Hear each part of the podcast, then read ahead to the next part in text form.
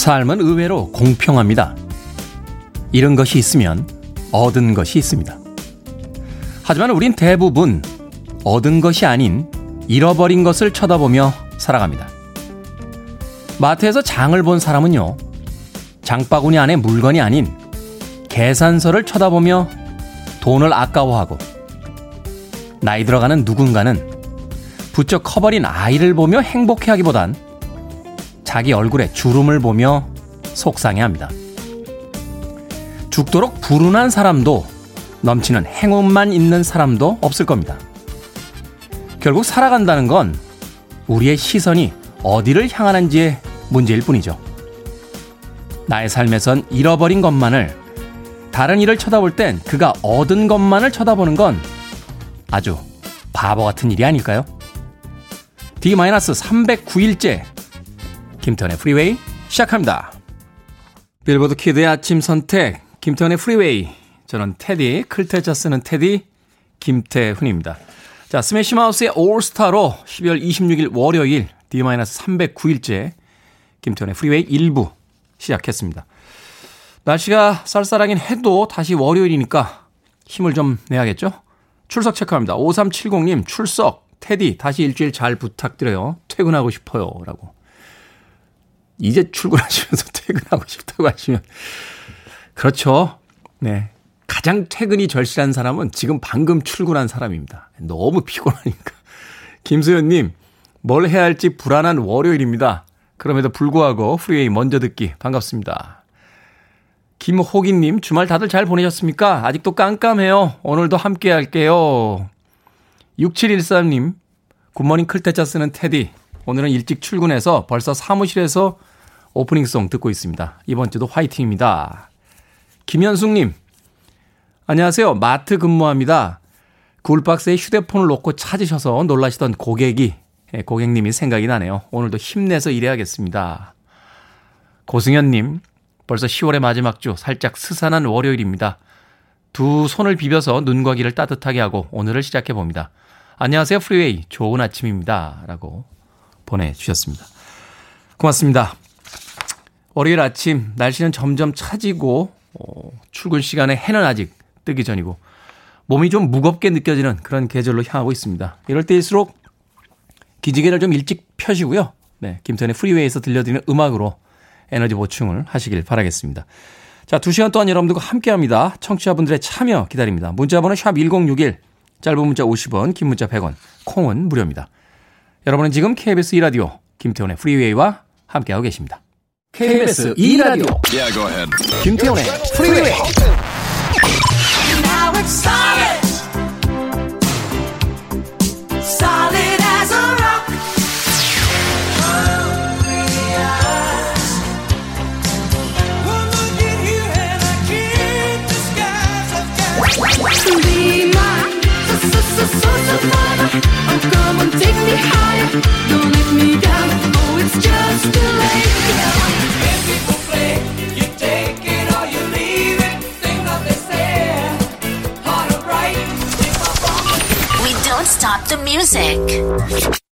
뉴욕을 배경으로 활동하는 4인조 남녀 혼성 그룹입니다. 맨하탄 트랜스퍼의 Nothing You Can Do About It 들으셨습니다.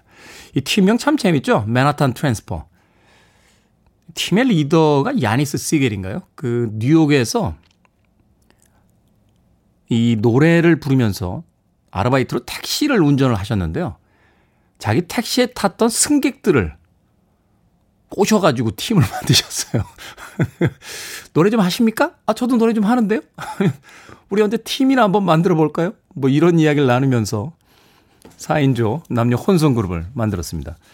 팝 역사상 가장 노래 잘하는 4인조 아카펠라 그룹으로 분류가 되는 그런 팀인데 재즈에 기반을 둔 그런 urban 네, 도시적인 음악들을 주로 들려주는 그런 팀입니다.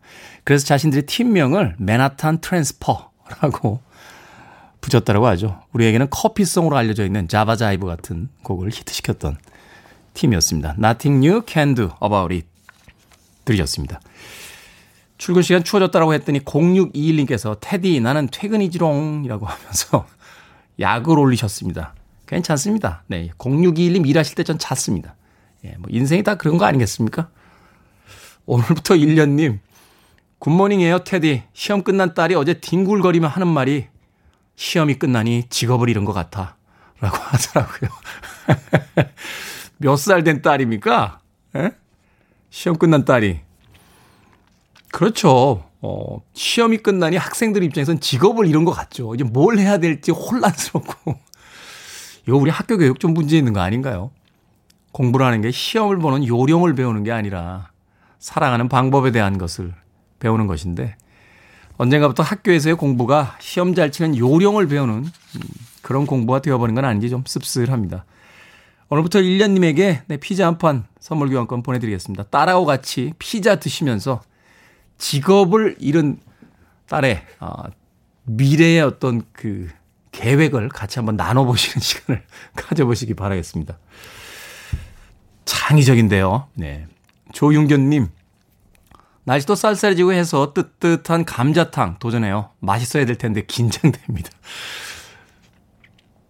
그러네요. 예, 삶의 매 순간이 이벤트고 매 순간이 긴장입니다. 설렁탕 한 그릇을 시켜놓고 나서도 과연 오늘의 설렁탕의 맛은 어떨 것인가? 이것을 긴장하며 네, 초조해하기보다는 아, 설레이면서 그 즐기는 하루. 생각해보면 일상의 모든 부분들이 다 그런 즐거움으로 가득 차 있는데 우리 삶에 즐거움이 없는 게 아니라 어, 감각이 무뎌지면서 그런 것들을 잘 느끼지 못하는 것이 아닐까 하는 생각 해봤습니다. 아침에 좋은 날씨, 함께 맛있는 식사, 평화로운 오후, 걸을 때 느껴지는 가을의 향기, 뭐 그런 것들이 우리의 인생을 구성하는 게 아닌가 하는 생각이 드네요.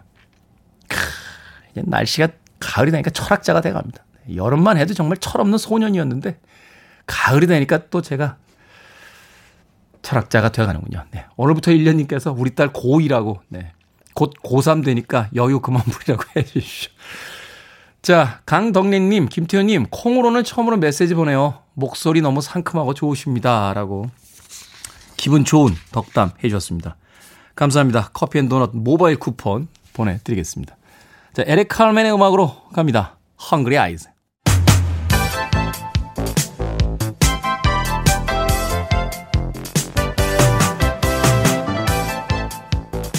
시간 뉴스를 깔끔하게 정리해드리는 시간 뉴스 브리핑 최영일 시사평론가와 함께합니다. 안녕하세요. 안녕하세요.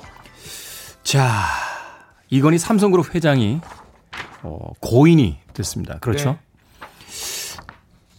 그 이건희 삼성 회장 78세로 이제 별세를 하셨죠. 음, 네. 어제 그 소식이 전해지면서 속보가 아주 난리가 난리가 났습니다. 음. 그런데 어제 하루 종일 이건희 회장이 업적은 무엇이냐 이제 그런 이제 이야기들이 많이 회자가 됐고요.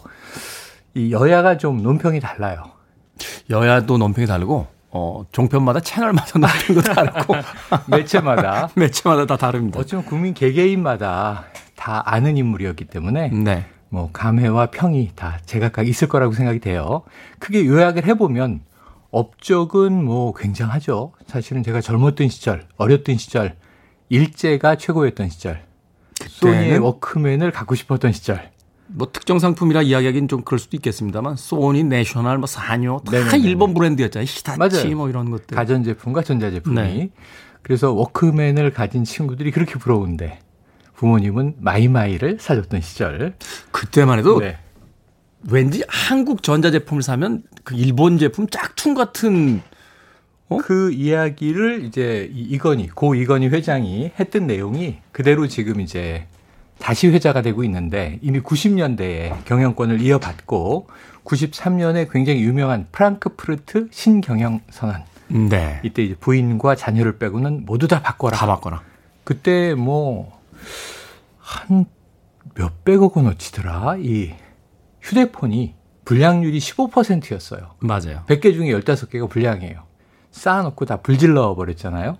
그러면서 한 얘기가 이 굉장히 그때 작심 발언이었는데 대한민국이 정치인은 사류, 관료는 삼류, 기업은 이류다.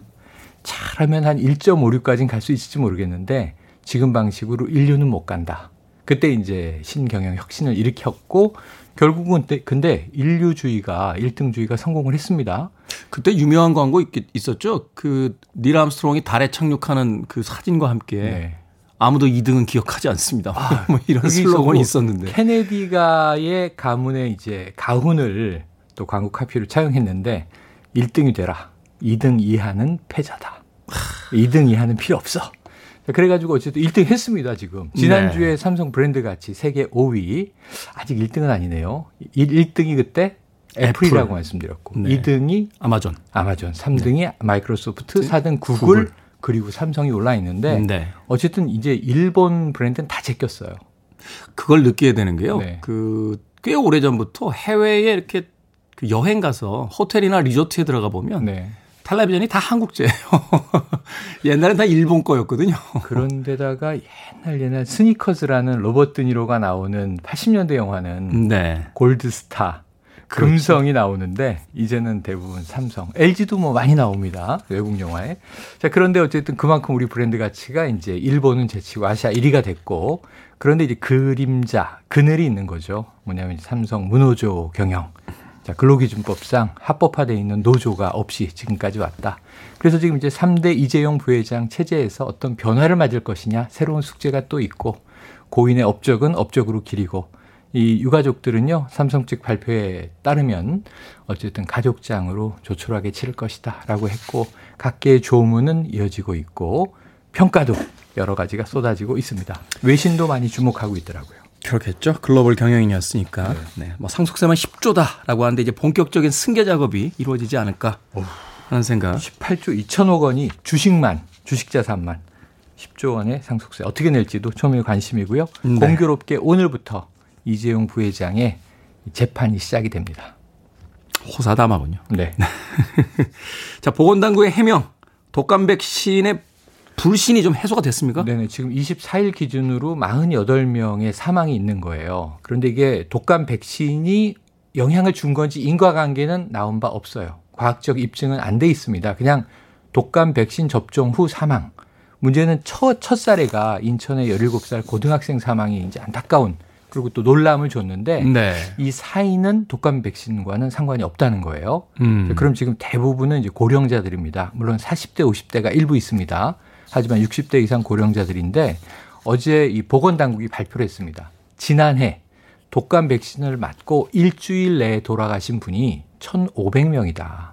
음. 그러니까 지금 현재 사망자 수치는 통상 정상 범주를 절대 벗어나지 않는다.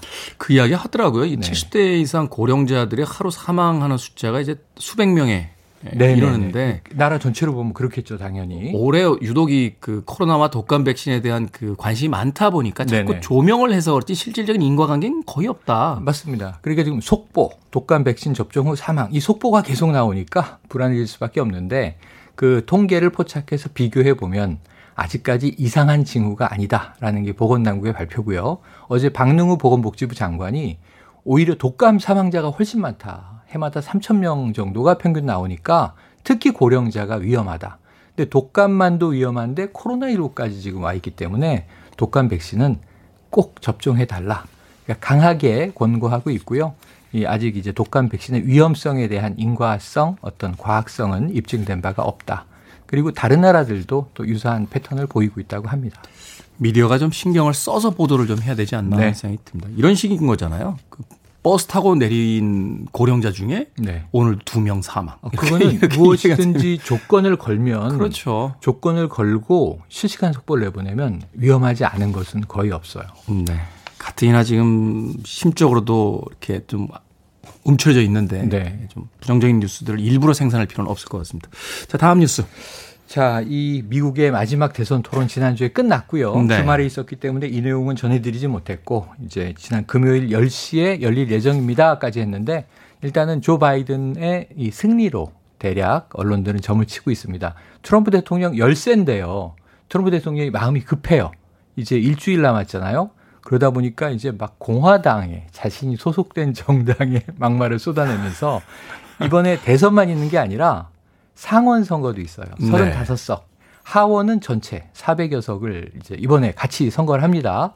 하원은 민주당이 장악할 게 거의 확실시되고 상원이라도 공화당이 장악해야 트럼프 대통령은 지금 연방 대법원을 장악했거든요. 네. 이 긴스버그 대법관 사망 이후에 지금 보수 쪽이 네. 6명이죠? 예. 베럿 이번 신임 이 대법관까지 취임을 하면 이제 6대 3. 그럼 이제 한번 우편 투표 10이 가지고 끝까지 내가 불복해서 가본다 이런 건데 상원이 중요해요. 근데 상원도 이번에 공화당이 약세예요. 그럼 상원도 지키기 어렵다. 그 트럼프가 지금 화가 난 건 뭐냐면 본인의 지지율 문제가 아니라 상원 지금 지키기도 어렵다. 왜냐하면 상원 후보 중에 일부는 내가 지지할 수 없는 후보들을 우리 당이 냈다. 공화당이 냈다. 그들은 누구냐 하면 이 트럼프 대통령을 지지하지 않고 민주당 후보를 지지하는 상원 후보들입니다. 그래서 이제 이런 상황에서 조 바이든 진영도 약간 타격이 있어요. 이게 중국 이 반체제 매체 GTV라는 곳에서 이 아들이죠. 계속 아들 문제가 신경을 이제 쓰이게 했는데 헌터 바이든의 어, 마약 흡입과 보여주기 어려운 영상을 공개했습니다. 이 파장이 어느 정도 남은 일주일에 미칠지 항상 이 마타도어라고 우리가 부르는데 아, 이게 네거티브 선거가 마지막에 이게 효력이 있잖아요. 물론 그 그렇죠. 그 이후에 논란이 커집니다만 끝까지 지켜봐야 되는 선거입니다. 깔끔하게 정장을 입고 링 위에 올라와서는 진흙탕 싸움이 돼버리는 그렇습니다. 정치 선, 선거인데 자 과연 미국 대선 어떻게 될지 지켜봐야 될 것 같습니다. 자 오늘의 시사 엉뚱 퀴즈 어떤 문제입니까? 네. 어우, 아까 제가 원고를 보고 깜짝 놀란 게 네. 과학이 있어서 어 내 어. 퀴즈 어디 갔지 막 그랬는데 들어왔습니다. 오늘의 시사 엉뚱 퀴즈 자 이건희 삼성 회장의 별세로 이재용 삼성전자 부회장 등 상속인들이 내야 할 상속세 10조 원이 넘어설 전망입니다. 여기서 퀴즈. 난이도 상. 자, 속세의 인연을 끊고 출가한 여성을 일컫는 말은 무엇일까요? 잘 들으셔야 됩니다. 네. 이 퀴즈의 난이도가 상. 속세의 인연을 끊고 출가한 여성을 일컫는 말은 무엇일까요? 네. 약간 반전이 있죠? 1번 언니, 2번 비구니, 3번 벅스버니, 4번 어쩌려고 자꾸 이러니? 그러니까요. 자, 정답하시는 분들 왜 이러니? 정답하시는 분들 지금 보내주시면 되겠습니다. 객관식이지만 재미있는 오답 포함해서 총 10분에게 불고기 버거 세트 쿠폰 보내드립니다. 퀴즈 난이도 상. 속세의 인연을 끊고, 끊고 출가한 여승을 일컫는 말은 무엇일까요? 1번 언니, 2번 비구니, 3번 벅스머니, 4번 어쩌려고 자꾸 이러니, 진짜 이 팀 왜 이러니. 자, 문자번호 샵 1061, 짧은 문자 50원, 긴 문자 100원, 콩은 무료입니다. 오늘도 뉴스 브리핑 최영일 시사평론가와 함께했습니다. 고맙습니다. 고맙습니다.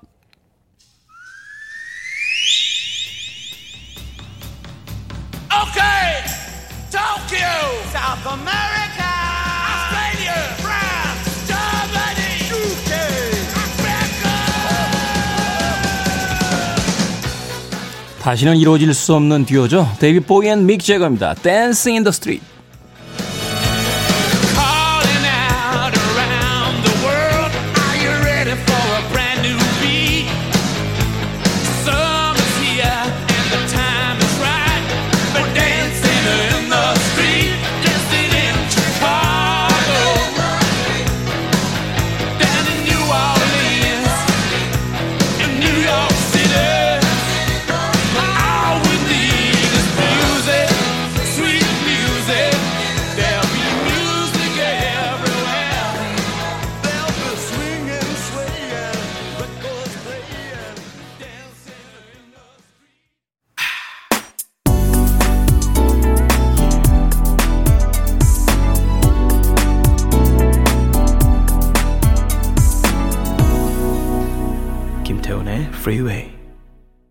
4475님의 신청곡으로 저도 오랜만에 들어봤습니다. 레이 찰스의 Ellie My Love 들으셨습니다. 음악 참 좋네요. 그죠? 이 레이 찰스라는 아티스트는 참 대단한 아티스트인 것 같아요. 어, 흑인임에도 불구하고 백인의 음악이라고 하는 컨트리 음악을 가지고도 빌보드 차트에서 1위를 했던 그런 기록을 가지고 있고요. 특히 Ellie My Love는 일본의 아티스트죠. 쿠아타 케이스케라고 하는 Southern All Stars. 그쪽 분들 발음으로는 사잔 올스타즈 이렇게 발음하시던데 Southern All Stars의 리더였던 쿠아타 케이스케의 원곡을 가져다가 자신의 리메이크로 세계적인 히트를 기록시켰습니다. 레이 찰스의 Ellie My Love 들으셨습니다. 자, 오늘의 시사 엉뚱 퀴즈. 퀴즈 난이도 상에 속하는 예, 속세를 떠난 어, 여성 네, 스님을 뭐라고 하느냐? 정답은 2번 비구니였습니다. 비구니. 정답은 비군인데 오답이 지금 난무하고 있습니다. 네. 9967님 뭐래니? 네. 손선영님 웬일이니? 5107님 아들 학교 안 가니? 네. 2453님 어쩌라고 내 딸은 아침에 밥을 안 먹니? 라고. 야, 이 끝에 니자로 끝나는 이야기가 이렇게 많은 여러분들의 사연을 담고 있을 줄 몰랐습니다. 예, 8342님, 부장아, 만만한 게 나니? 라고 보내주셨고요. 그 와중에도 네, 이번 비군이 맞춰주신 분들 꽤 많습니다. 7614님, 4593님, 8023님, 네, 이찬주님, 이예진님, 네, 2064님은 따님이 아침부터 어디 가셨어요? 아, 본인의 딸이 아니시군요. 그 집 딸 어디 갔니? 라고 하신 거 보니까, 네, 사연들이 예, 굉장히 많이 있군요. 3164님, 애청자 수준을 너무 낮게 보는 거니? 라고 보내주시기도 하셨습니다. 자, 정답자와 재미있는 오답자 포함해서 총 10분에게 불고기 버거 세트 쿠폰 보내드리겠습니다. 당첨되신 분들은요, 오늘 방송이 끝난 후에 김태훈의 프리웨이 홈페이지에서 확인할 수 있습니다. 검색창에 김태훈의 프리웨이 검색하고 들어오시면 되겠습니다. 콩으로 당첨이 되신 분들은요, 내일 방송 시간에 다시 한번 문자, 샵 1061로 이름과 아이디 보내주시면 모바일 쿠폰 보내드립니다. 짧은 문자 50원, 긴 문자는 100원입니다. 자, 5239님의 신청곡으로 가겠습니다. 시시캐치, Soul Survivor.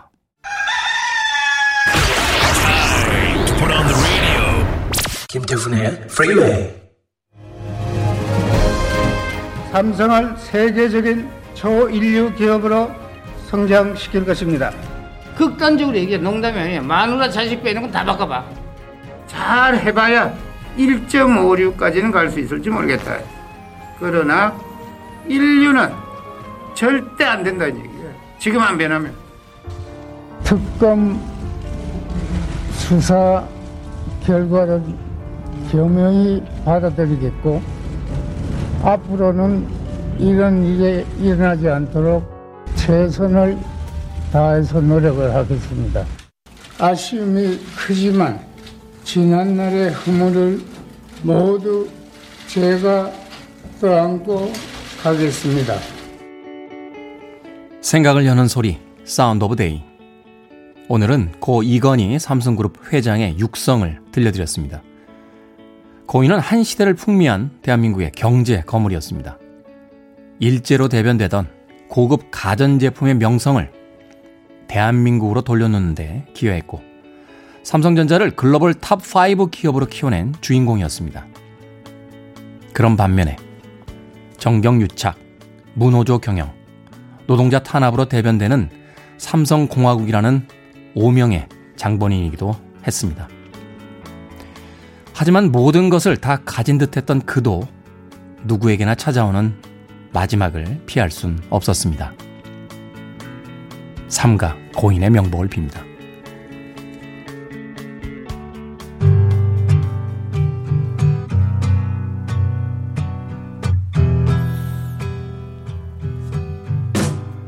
마말레이드입니다. Reflections of My Life.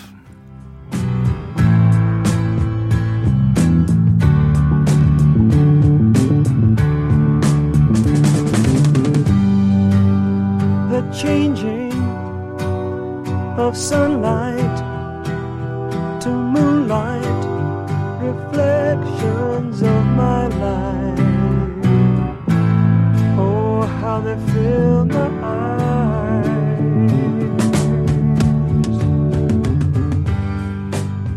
The greetings of people. You're listening to one of the best radio stations around. You're listening to 김태훈의 Freeway.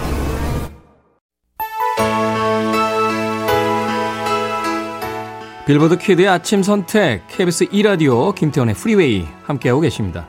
4105님께서요. 제가 좋아하는 음악이 흘러나오는 아침 너무 기분이 짱 좋습니다. 감사합니다. 라고 보내셨습니다. 저희가 고맙습니다. 비타민 음료 모바일 교환권 보내드릴게요. REO Speedwagon Can Fight This Feeling 1부 끝곡입니다. 2부에서 뵙겠습니다.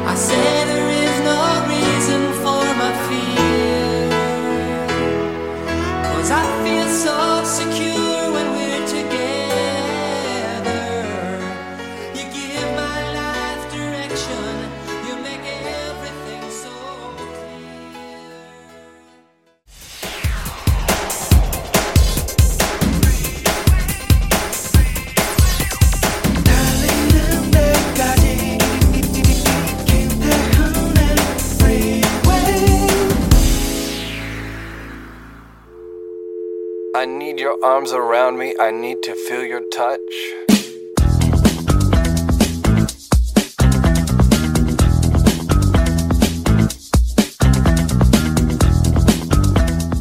다른 사람들에게 친절해라. 두 다리를 모으고 있어라. 말다툼 했으면 자기 전에 풀어라. 글을 쓰기 전에 생각해라. 학교 다닐 때 공부를 열심히 해라. 가진 돈을 다 써라. 젊을 때 즐겨라. 행복한 크리스마스를 보내라.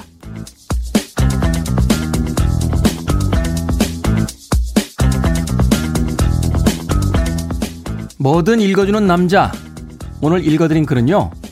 잉글랜드의 한 요양원의 SNS에 올라온 젊은이들에게 전하는 어르신들의 위트 있는 조언들이었습니다.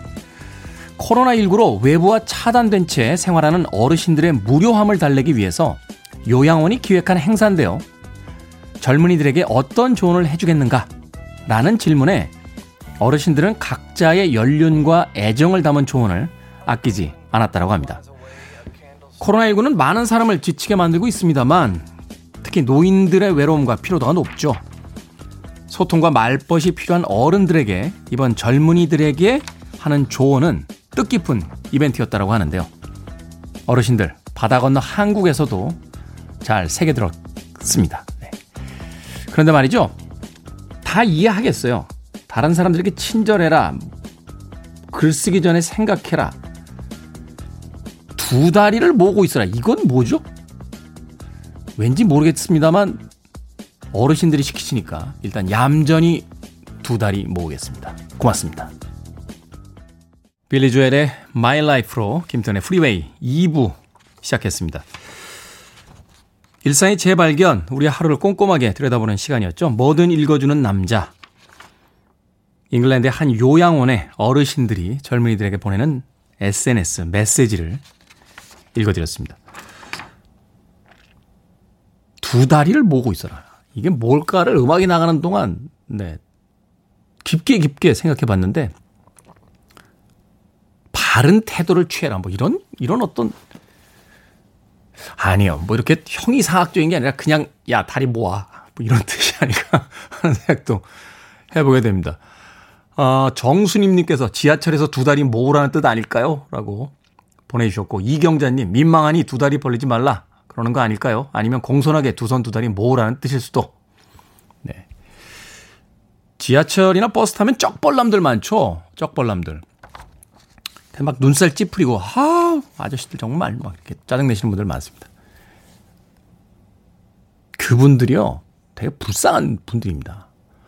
제가 트레이너, 어, 운동하는 트레이너한테 이야기를 들은 적이 있는데, 그분들은 그분들이 원해서 쩍벌남이 되는 게 아니래요.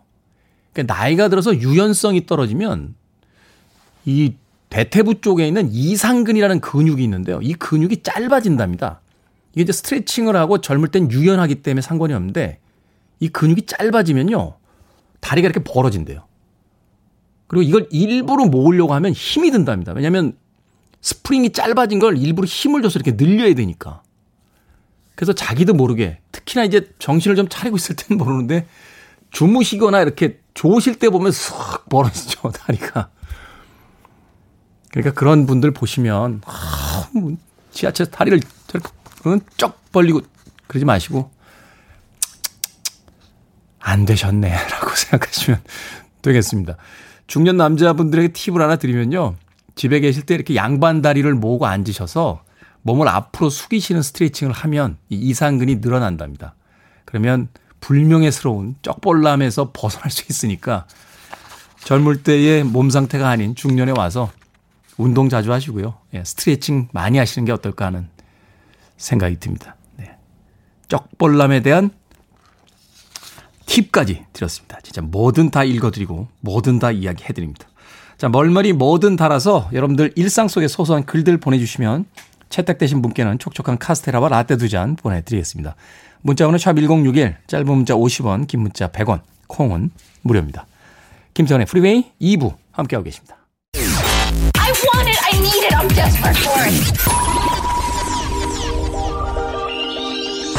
Okay, let's do it. 김태훈의 Freeway. 베이스의 리듬이 아주 경쾌하게 들렸던 음악이죠. The Brothers Johnson의 Stomp 들으셨고요. 앞서 들으신 곡은 Ashford & Simpson의 Solid 두 곡 이어서 보내드렸습니다. 0894님 참여가 힘든 트레일러 기사입니다. 마감일 카운트 하지 말고 쭉 10년 방송 기대합니다. 사랑해요 프리웨이라고 보내주셨습니다. 0894님 고맙습니다. 트레일러면 와 제일 큰 차 아닌가요? 그 컨테이너 박스 뒤에 딱 실리는. 제가요, 그, 군대 있을 때 트레일러 훈련을 한번 받은 적이 있어요. 제가 수송부에 있었거든요. 이게 전진할 때는 그래도 어떻게든 운전이 가능합니다. 근데 후진할 때 그 핸들하고 반대 방향으로 돌아가요, 뒤가. 예. 그래서 주차시킬 때 이게 정말 초극강의 운전 기술이 필요한 예, 그런 자동차가 바로 트레일러입니다. 예.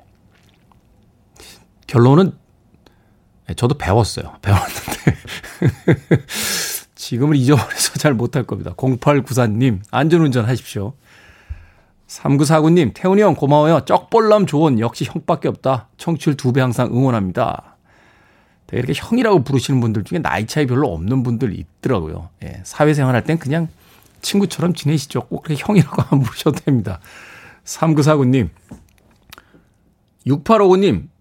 아니 도대체 남편 도시락은 하나인데요. 사장님께서 절반을 드신다는데 그러시기 없기요. 도시락 넉넉하게 싸는 건 문제가 아니지만 점심 좀 편하게 먹게 해주세요, 사장님. 이 사장님 재밌는 분이시네. 아니 부하 직원 도시락을 나눠 먹어요? 외로우신 거예요. 네, 외로우신 거. 6859님의 사장님이 남편분의 사장님이 외로우신 겁니다.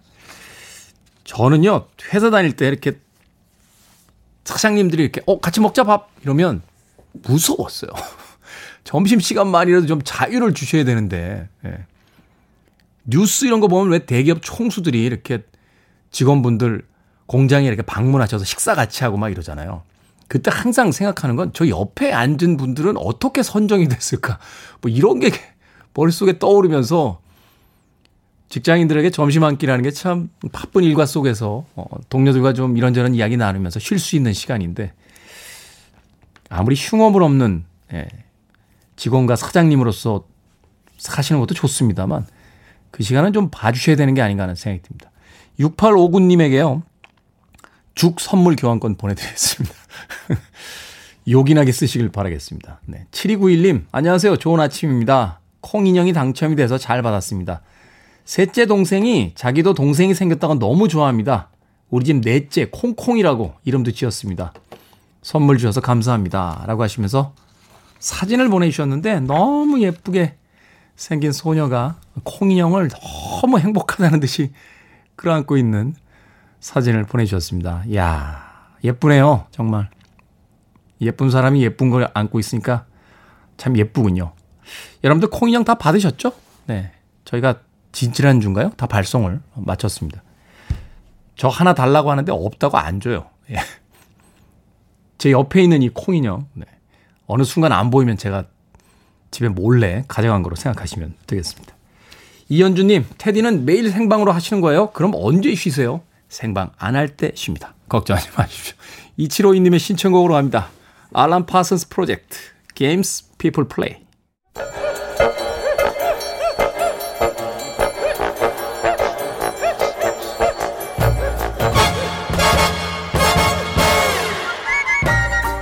온라인 세상 속 촌철살인 해학과 위트가 돋보이는 댓글들을 골라봤습니다. 댓글로 본 세상.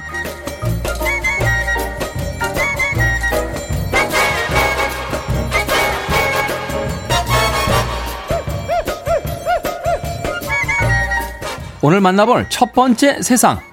일본 정부가 코로나19 실험을 추진하고 있습니다. 실험실에서 바이러스 연구를 하는 거냐? 아닙니다. 야구장에 대규모 관중을 모아놓고 코로나19가 확산되는지 여부를 알아보겠다는 건데요. 이번에 실험을 하겠다는 도쿄돔은 가뜩이나 실내고 집단 감염의 위험도 인지하고 있지만 일본 정부는 일단 해보겠다는 겁니다. 왜냐? 내년 도쿄올림픽 개최를 위한 실증 시험이라는데 여기에 달린 댓글들입니다. 철땡땡님, 정말 대단한 나라입니다. 가미카제 특공대에 자살 특공대에 큐땡땡님, 아니 국민들을 진정 실험실에 쥐로 보시는 겁니까? 아니면 또 마루타 실험 하시는 거예요? 자땡땡님, 정말 같은 하늘 밑에 산다는 것이 부끄럽네요. 이게 실화입니까? 아니 일본 정부야 그렇다 해도요. 일본 국민들은 뭐 하고 있는 겁니까?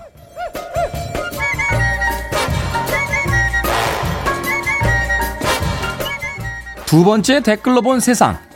서울시가 시내버스에 사람 말고도 자전거까지 실어줄 모양입니다. 서울시는 자전거를 실을 수 있는 시내버스 22대를 두 달간 시범 운행하기로 했습니다. 자전거 버스에 태우기. 과연 성공할 수 있을까요? 일단 자전거로 출퇴근하는 사람들, 일명 자출족들마저도 현실성이 있겠냐 하는 분위기인데요. 여기에 달린 댓글들입니다. S땡땡님, 아니 혹시 이 정책 짜신 분이 자출족 아신가요? N땡땡님, 제발 버스 기사님들 좀 그만 괴롭히세요. 배체 시간이라는 게 있지 않습니까? 그렇지 않아도 도로 사정 때문에 배체 시간 맞추기도 빡빡하실 텐데 언제 자전거 싣고 언제 자전거 내려줍니까? 그거 일일이 기다려야 하는 다른 승객들도 불편하고요. 제가 잘 몰라서 그러는데요. 지하철역처럼 그냥 버스 정류장에 따릉이 더 많이 배치해주면 안 되나요? 근데 겨울에 자전거 타면 추운데.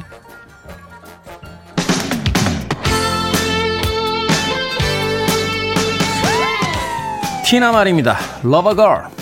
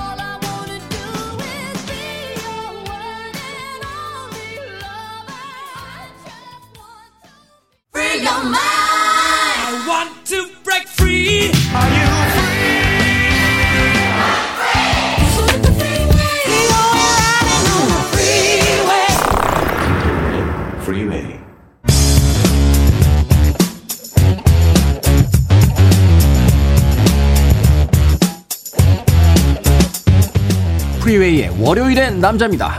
과학 같은 소리 안에 국립과천과학관 이정모 관장님 나오셨습니다. 안녕하세요. 안녕하세요. 국립과천과학관의 이정모 관장입니다. 아, 처음으로 국립과천과학관을 정확하게 말씀해 주셨습니다. 감사합니다. 고맙습니다. 제가, 제가 들어오시기 전에 몇 번 연습했습니다. 국립과천과학관, 국립과천과학관. 자, 일본 정부가 후쿠시마 제1 원전에 보관 중인 방사성 물질 오염수 바다에 방류하겠다 하는 방침을 내일 결정한다고 하는데 아, 내일 결정하러 했었는데 일단 다음 달 이후로 또 연기를 할 것으로 지금 보입니다. 여기서 오늘 첫 번째 질문입니다. 우리는 왜 일본 옆에 살게 된 걸까요? 그나마 이게 좀 많이 멀어진 겁니다. 멀어진 겁니까? 네, 옛날에 동해가 없었거든요. 아, 없었어요? 네, 붙어 동- 있었나요? 네, 그딱 붙어 있었습니다. 동해 바다가 없었을 때도 있었으니까 지금은 상당히 멀리 있다고 생각하시면 되고요. 또 그나마 또 일본 덕분에 많은 쓰나미도 막아주고 있고 지진도 대신 거기서 나고 있는 부분이 있거든요. 또 우리가 고마워해야 될 부분도 있습니다. 그런데 이 방사성 오염수를 물질 오염수를 갖다 배출하겠다는 거는 그러니까 뭐 일본이 이해되는 부분이 있어요. 너무나 양이 많기 때문에 대책이 없어 보이기도 하던데 그렇다고 이거 자기네가 마음대로 하면 안 되죠. 국제적인 거니까 좀 허락을 받아야 되고 근데 또 국제법 상에서는 또 할 수 있게 돼 있어요. 그러니까 법상으로는 이게 또 할 수 있게 그러니까 왜냐하면 원자력 발전소가 있는 나라들이 다 조금씩 조금씩 뭘 버리고 있다며요. 예. 지금. 약간 입법 미비인데 사실은 이렇게 큰 일이 있을 줄은 몰랐기 때문에 그런 제도가 없었던 거죠. 음, 그렇군요. 그런데 어 뉴스 시간에도 한번 다뤘었는데 이 후쿠시마 방사성 물질 오염수를 이제 바다에 방류했을 경우에 우리는 이제 일본과 가까우니까 우리한테 바로 영향이 오나라고 생각했는데 해류 움직임상 일단 미국 쪽으로 간다며요. 맞습니다. 그 태평양 쪽에 있는 발전소잖아요. 크로시오 해류가 있어가지고 쭉 위쪽으로 올라갑니다. 그리고 태평양 바다를 돌고 돌아서 미국 캘리포니아까지 돌고 그 다음에 오죠. 그러니까 시간이 뭐 한 1, 2년 정도가 걸릴 거고 그때까지 상당히 뭐 희석되어 있을 겁니다. 근데 우리는 되게 좀 되게 지나치게 민감하게 반응할 수 있는데요. 그러니까 우리보다는 사실 미국이 더 걱정인 거예요. 미국, 음. 알래스카, 그 다음에 뭐 시베리아 동쪽 부분들, 그러니까 소련, 그래서 러시아죠. 러시아, 알래스카, 카나다, 미국이 가장 우리보다는 더 큰 문제입니다. 미국 서부 해안 쪽이면은 서퍼들이 주로 있는 천국인데 네. 서퍼들 천국인데 그쪽 괜찮을래나요 이거? 뭐 봐야죠. 이제 미국 사람들이 어떻게 하는지 먼저 봐야 됩니다. 지난번에 뉴스 시간에 그 얘기 하시더라고요. 미- 미국 사람들이 해산물을 잘 안 먹어서 지금 약간 무감각하게 대응한다. 자, 일단 여기서 어, 기본적인 질문 하나 드리고 가겠습니다. 방사능이라는 게 뭡니까? 이게 뭐길래 도대체 우리에게 이렇게 영향을 주는 이게 겁니까? 정말로 어려운 말인데요. 그러니까 단어를 좀 정리해야 돼요. 방사능, 방사선, 방사성. 되게 헷갈리는 단어잖아요. 네. 그러니까 제가 저 신문을 좀 준비하느라 보니까 신문에서도 자꾸 틀린 용어들을 많이 쓰고 있더라고요. 그 신문 틀리다 틀리니까 맨 신문 읽는 우리도 헷갈리게 된 거죠. 네. 방사선.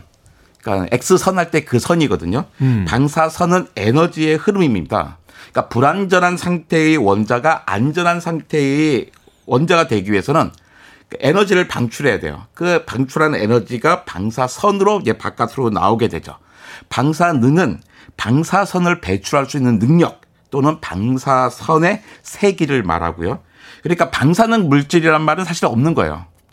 그러니까 방사능 물질이란 말 대신 방사성 물질이라고 말하면 됩니다. 그러니까 방사성 물질에서 방사선이 나오는데 그 방사선의 세기가 방사능이다라고 생각하시면 될 것 같습니다. 야, 이거 뭐 고등학교 때 시험 보는 것 같은 그런 기분이 듭니다. 예. 방사능, 방사선, 방사성. 그러니까 방사선이 나오는 걸 방사성 물질이라고 하고 그 나오는 방사선의 강도를 방사능이라고 그렇죠. 한다. 아, 이렇게 이해를 하면 그- 그- 아주 그 한 번에 다 정리하셨습니다. 제가 또 따라 네, 그런, 그런 능력이 좀 뛰어납니다. 자, 그런데 방사선이라는 것이 우리 주변에도 다 있는 거잖아요. 조금 조금씩은. 그렇습니다. 그러니까 사람들이 되게 그 오만하기로 해요. 아, 사람들이 그 없는 자연에 없는 우리 방사선 물질을 만들어 가지고 이런 제약을 만들었다 그러는데요. 사람은 그 정도의 능력이 없어요. 사람이 만드는 모든 거는 자연에 이미 있습니다. 그것을 흉내낼 뿐이죠. 그러니까 자연에 일- 원래 있는 방사선을 우리는 이제 구분 굳이 구분해서 자연 방사선이라고 해요. 그러니까 우주에서 오- 오기도 하거든요. 우주에서 오는 방사선은 우주 방사선입니다. 근데 우주 방사선은 땅에 오기 전에 대부분 사라져 버려요. 네. 그런데 일부가 빗물에 흡수되고 그 빗물에 동식 그 빗물에 그러니까 동식물이 들어가서 결국에 우리 몸으로 들어오기도 합니다. 그러니까 우리는 자연 방사선에 매일 노출되고 있고 그 자연 방사선의 30배까지는 우리에게 이제 아무런 영향을 주고 있지 않죠. 그러니까 우리는 자연 속에서 아무런 걱정을 하고 살고 있지 않잖아요. 그러니까 방사선을 쬐고 있지만 괜찮다 정도 생각하시면 돼요. 그러니까 자연 방사선은 그냥 그냥 그냥 있는 거니까 우리가 그냥 고민하지 않고 살아도 되는 거죠. 꼭 적합한 표현인지 는 모르겠습니다만 독과 약의 차이는 양의 차이다. 맞습니다. 어느 정도의 양이냐가 독이 될 수도 있고 약이 될 수도 있다. 뭐 이렇게 볼 수 있는 거군요. 그렇죠. 알겠습니다. 음악 하나 듣고 와서 어, 계속해서 과학 같은 소리 안에 진행해 보도록 하겠습니다. 독일의 그룹이죠. 어, 이 디지털 음악, 소위 전자음악의 효시로 불리우는 그런 팀입니다. 크라프트베르크의 Radioactivity.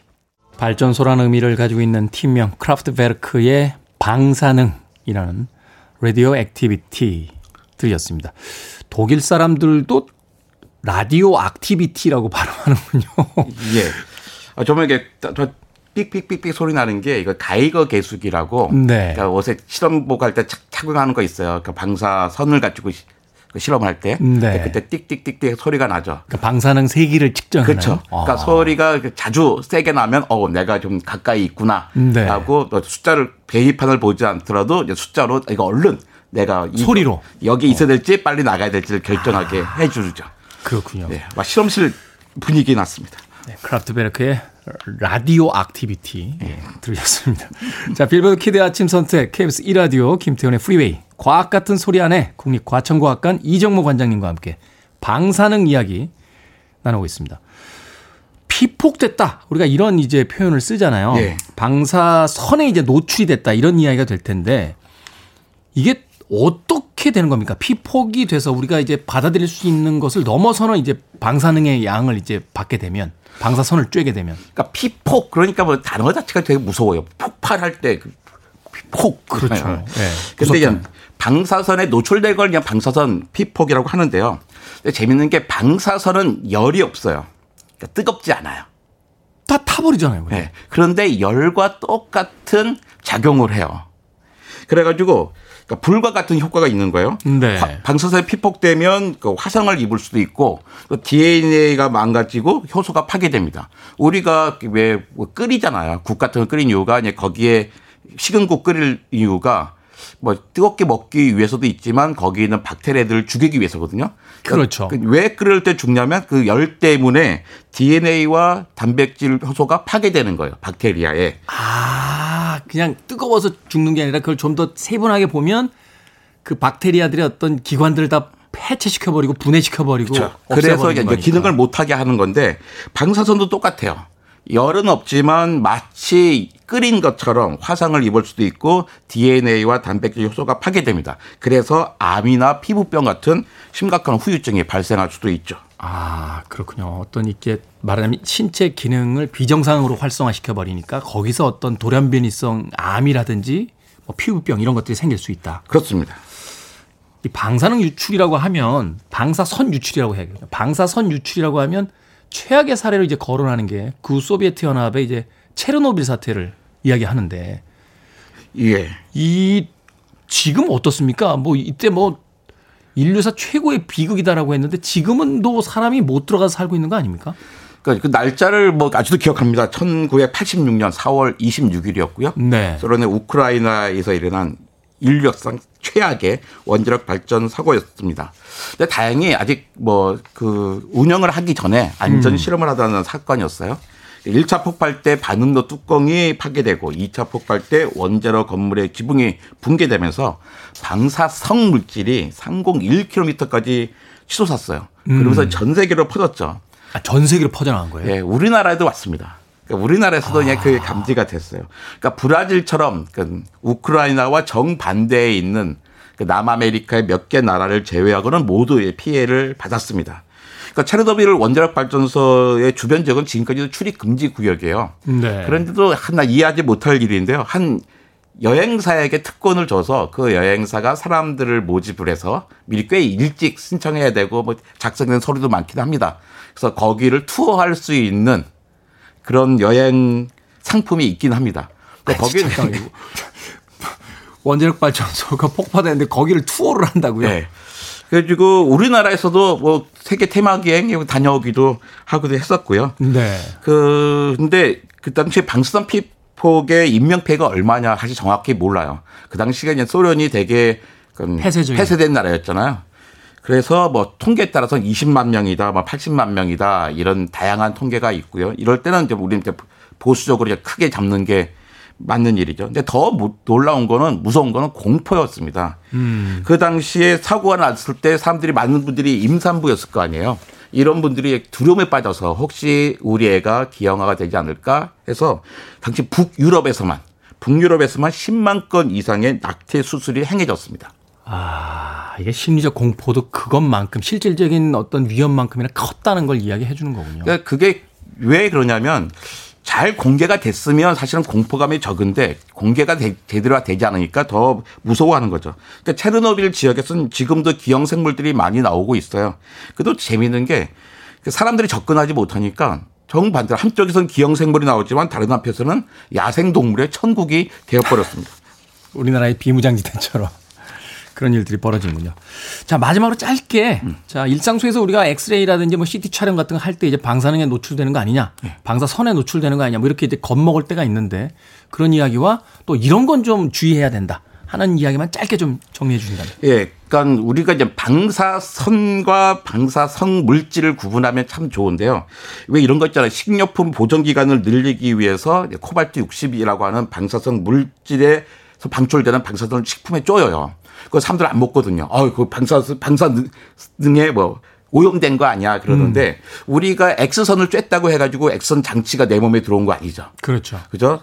그러니까, 그러니까 식품에 쪼였으면 그 식품 안에 있었던 박테리아가 파괴됐을 뿐이지 그리고 지나간 거예요. 빛이 지나가듯이. 아, 바람이 이렇게 한번 휙 해서 냄새를 가지고 쓱 사라져 버리듯이. 네, 그런 것이 거기에 방사선 물질이 남아 있는 건 아니니까 아, 방사선으로 조사해서 그 쏘여 가지고 이것을 뭐 멸균했다 해 가지고 두려워할 필요는 없는 거고요.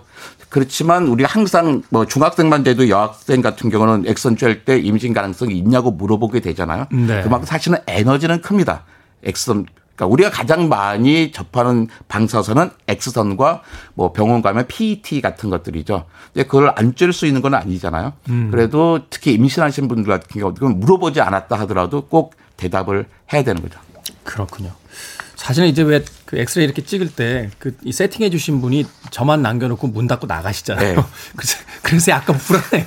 저분은 나가시는데 난 여기 남았구나 이럴 때. 왜냐면 그거는 하루 종일도 여러 명을 해야 되기 때문에 그 그래서 그런 양을? 줄이기 위해서인 거죠. 그래서 그런 거고 네. 일반적인 삶을 살아가고 있는 사람들에겐 그리 크게 걱정할 필요가 없다라고 이야기를 해 주셨습니다.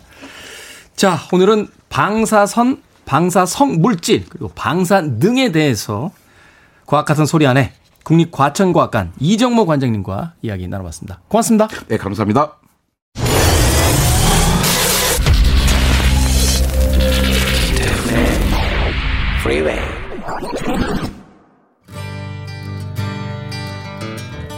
월요일이라서 그런지 몰라도 정신없이 흘러가는 것 같습니다. 자, KBS 2라디오 김태현의 프리웨이 D-309일째 방송 마치겠습니다. 변종환 씨의 신청곡 오늘 끝곡이에요. 스키드로의 I Remember You. 저는 내일 아침 7시에 돌아오겠습니다. 고맙습니다.